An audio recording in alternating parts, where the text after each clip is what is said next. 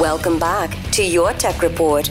Welcome back to your Tech Report. He is Mitchell Whitfield in Los Angeles. I am Marc Aflalo in Montreal. Follow along on Twitter. It is at Your Tech Report, Facebook.com slash Your Tech Report. Cool behind the scenes stuff, Mitchell, at Instagram.com slash Your Tech Report. And of course, don't forget YouTube.com slash Your Tech Report. Basically, anything.com slash Your Tech Report. You, you should find us. You know, you know, the whole Your Tech Report thing is kind of becoming a theme with us, and it's good because it's our name, so it's good that we use it all the time. Mark, I have a question for you. Okay.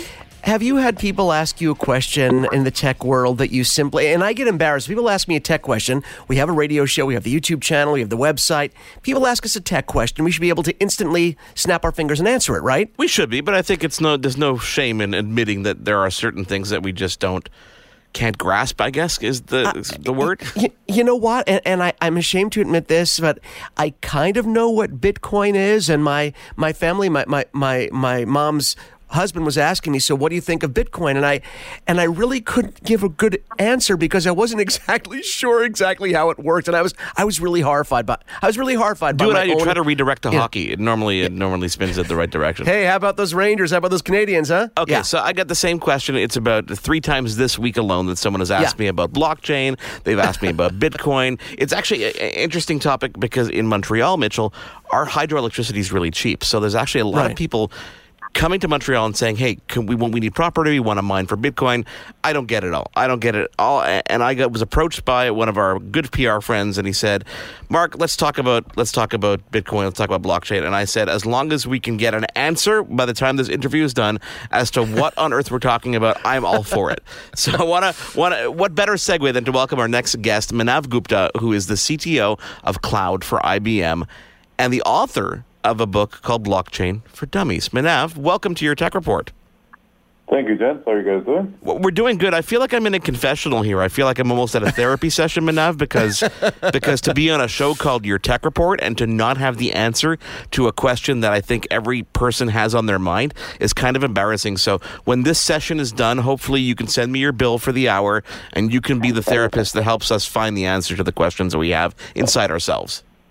Well, you shouldn't feel too bad. Uh, this is a fast-moving space. Let's just call it a therapy session for the benefit of everybody involved here, okay? All right. So, so, i what is the what is the most the simplest question? What is Bitcoin? What's the answer to that? so Bitcoin is a. It can be best described described as a as a cryptographic currency. So it's essentially a digital currency. So rather than a paper currency that gets issued by a central bank or or backed rather by a central bank, this is a digital currency.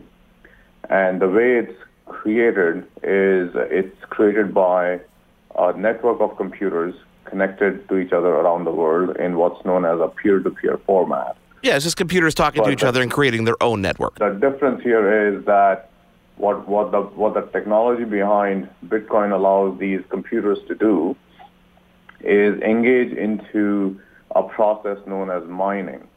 And the idea behind the mining is that these computers, these network of nodes, they are trying to solve a problem for which the input is partially known.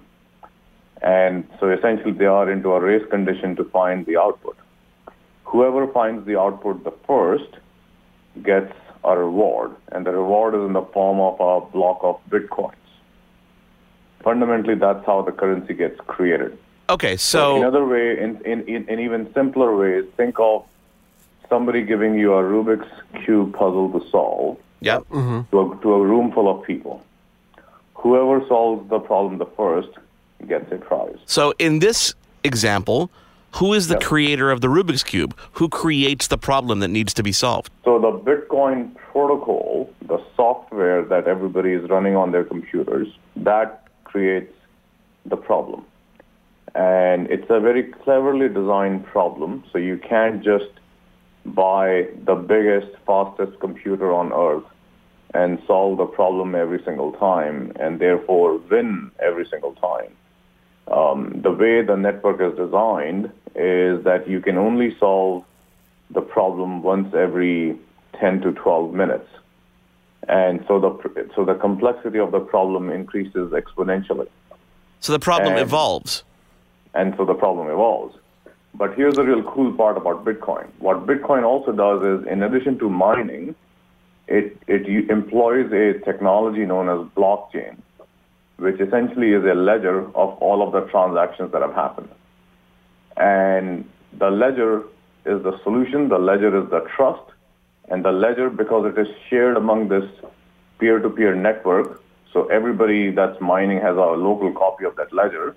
It's decentralized, as it's called, so there is no central authority that's um, providing trust.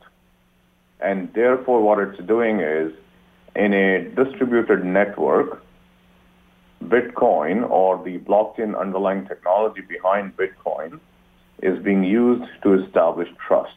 There's sort of a communal checks and balance system in place where before there'd be a central entity, but now everyone becomes is able to watch over everyone else. So no one, it really keeps everything fair. No one has an unfair advantage because everyone is watching everyone else and shares the same information, correct?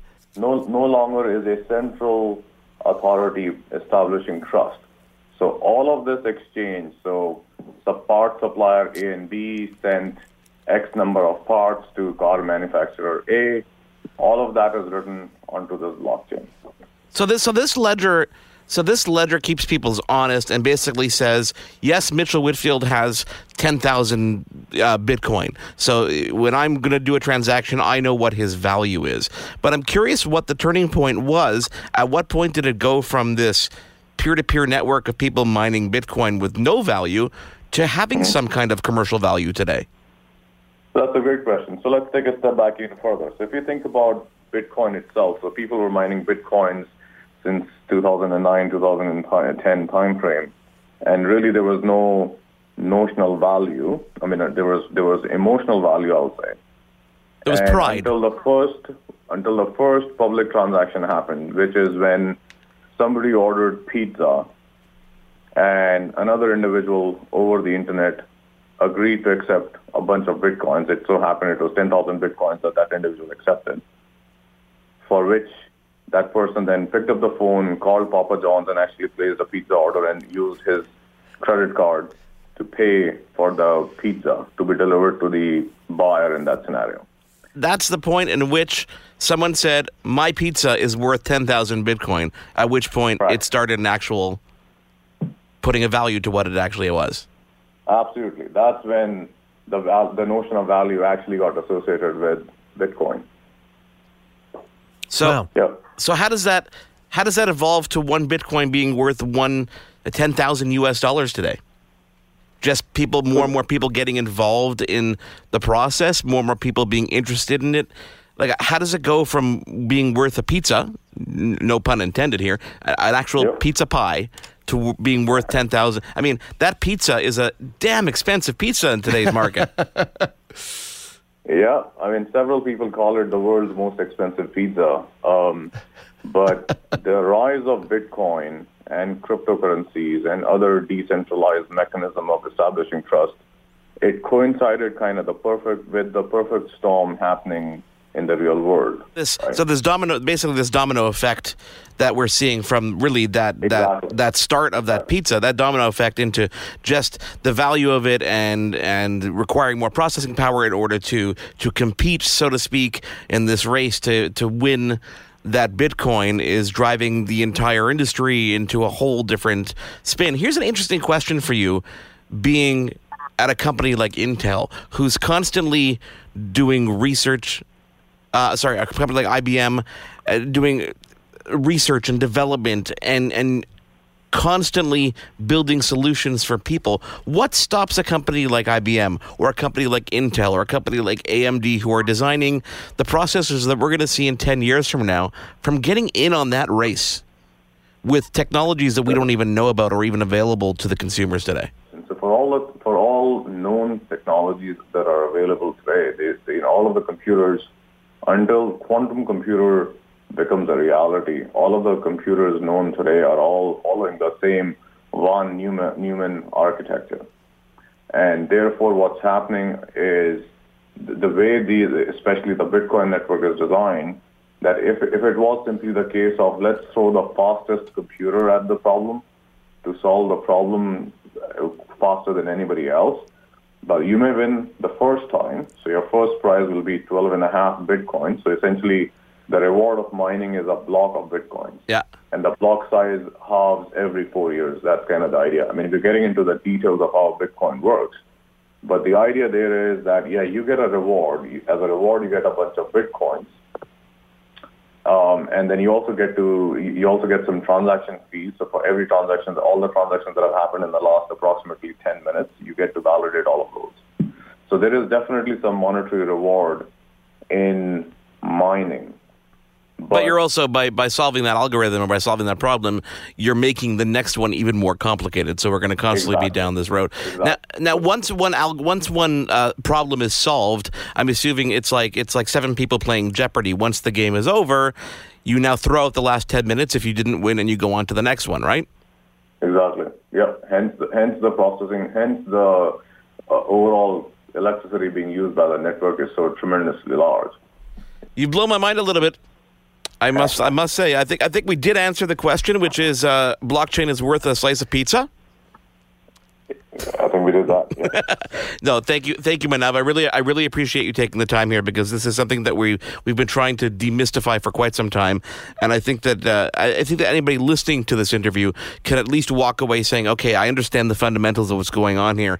Obviously, if they want to dive into the specifics and and talk about how, you know the potential of what things could be, uh, there, there's so many avenues that you can approach this. But uh, we we've I think only scratched the surface when it comes to the whole blockchain. Uh, I mean, uh, what blockchain is and what Bitcoin is. And I want to thank you for taking the time to join us. And I encourage people to, to, to pick up your book, uh, Bitcoin. It's, it's Blockchain for Dummies, um, which I'm sure they can get online anywhere, right?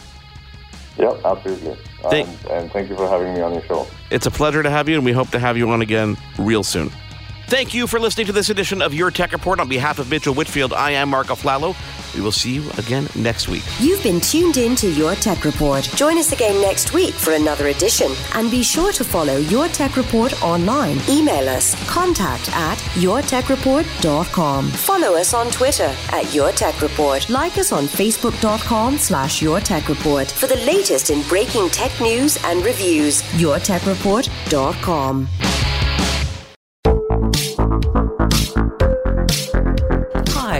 Connie Thiessen, the host of Broadcast Dialogue, the podcast. We focus on Canada and the challenges facing Canadian radio and TV, as well as highlighting those moving the industry forward from podcasting and streaming to new broadcast tech.